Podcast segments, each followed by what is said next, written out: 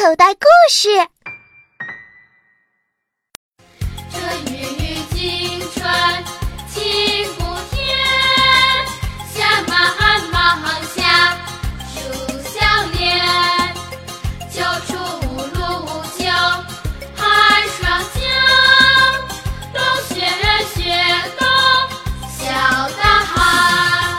嘿我亲爱的小伙伴们，你们好，我是秋木叔叔。秋木叔叔讲，这就是二十四节气。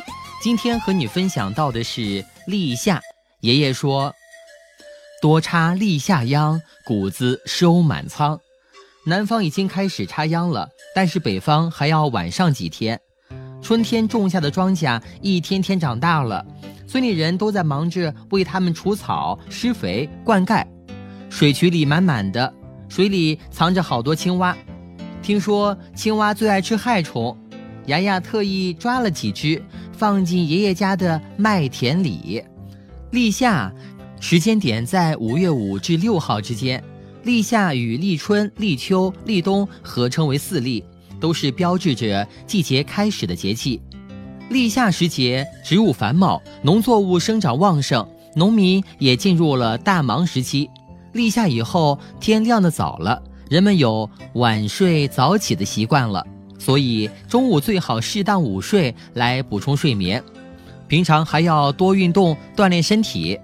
有些地区有立夏称人的习俗，据说这一天称了体重之后啊，就不怕因为夏季炎热而消瘦了。立夏不热，五谷不节。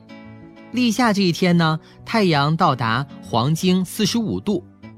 好，下面呢，我来说一个有关于立夏的诗歌，是唐代诗人高骈的诗歌《山亭夏日》。绿树阴浓夏日长，头台倒影入池塘。水晶帘动微风起，满架蔷薇一院香。那说到立夏呢，雨季来临。立夏时节，天气炎热，雷雨增多，动植物都开始迅速生长。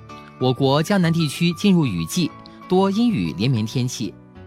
立夏三候：一候罗郭鸣，二候蚯蚓出，三候王瓜生。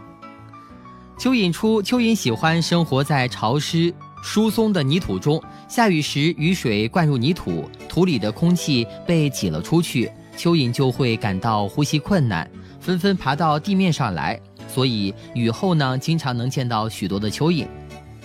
蛙儿鸣，雷雨天气越来越多，喜欢湿润凉爽环境的小飞虫们就开始大量繁殖了。它们正巧成了青蛙的美食。饱餐后的青蛙快乐的呱呱的叫个不停。青蛙是庄稼地里的捉虫能手，是当之无愧的农田卫士。芍药开花，芍药花呢有很多种，它在五月开放，被人们亲切地称为五月花神，还有花仙、花香等美称。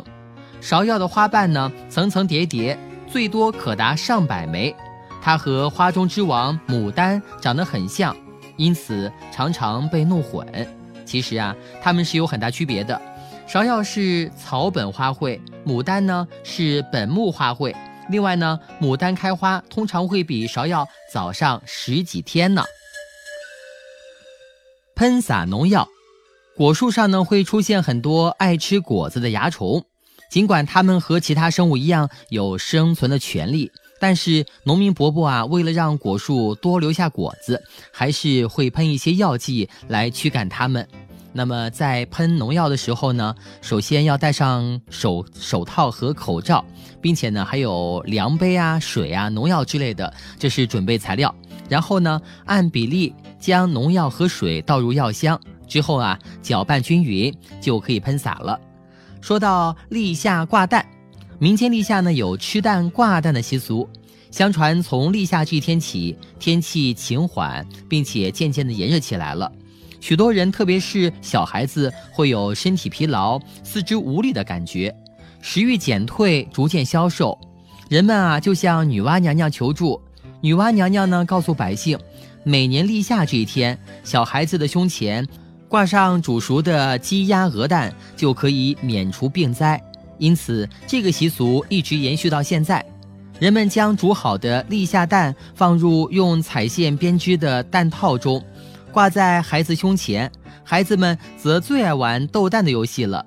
两个人各拿一个鸡蛋，以蛋尖为头，头鸡头，尾状尾，蛋壳尖而不碎的获胜。好的，那说到这个立夏挂蛋呢，就要编这个蛋网，对不对？首先准备大概是十根长约三十厘米的彩绳，然后呢，将十根彩绳绑在一起，将邻近的两个绳子啊一起打个结，分为五组。依次呢，将邻近的两根绳子再打结，直至能放下鸡蛋，将多余的绳子剪去，在最后打结处呢，穿上挂绳就可以了。好，下面我们要说到作物出苗。立夏时节，谷雨时种下的玉米、豆子、棉花等作物啊，都已经出苗了。冬小麦的籽粒是逐渐保暖、灌浆，需要及时浇水、除草。好了，我亲爱的小朋友们，刚才和你分享到的是，这就是二十四节气之立夏。我是秋木叔叔，小朋友们再会。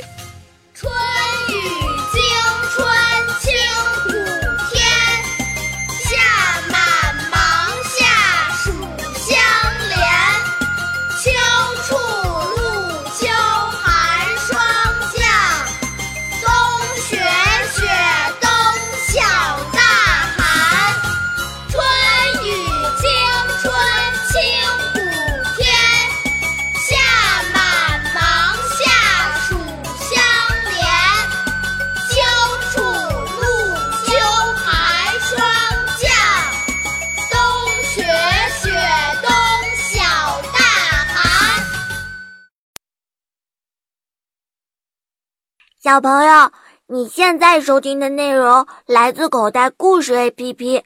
想要听更多好玩的故事，快叫爸爸妈妈去应用市场下载吧。记住哦，是口袋故事 APP。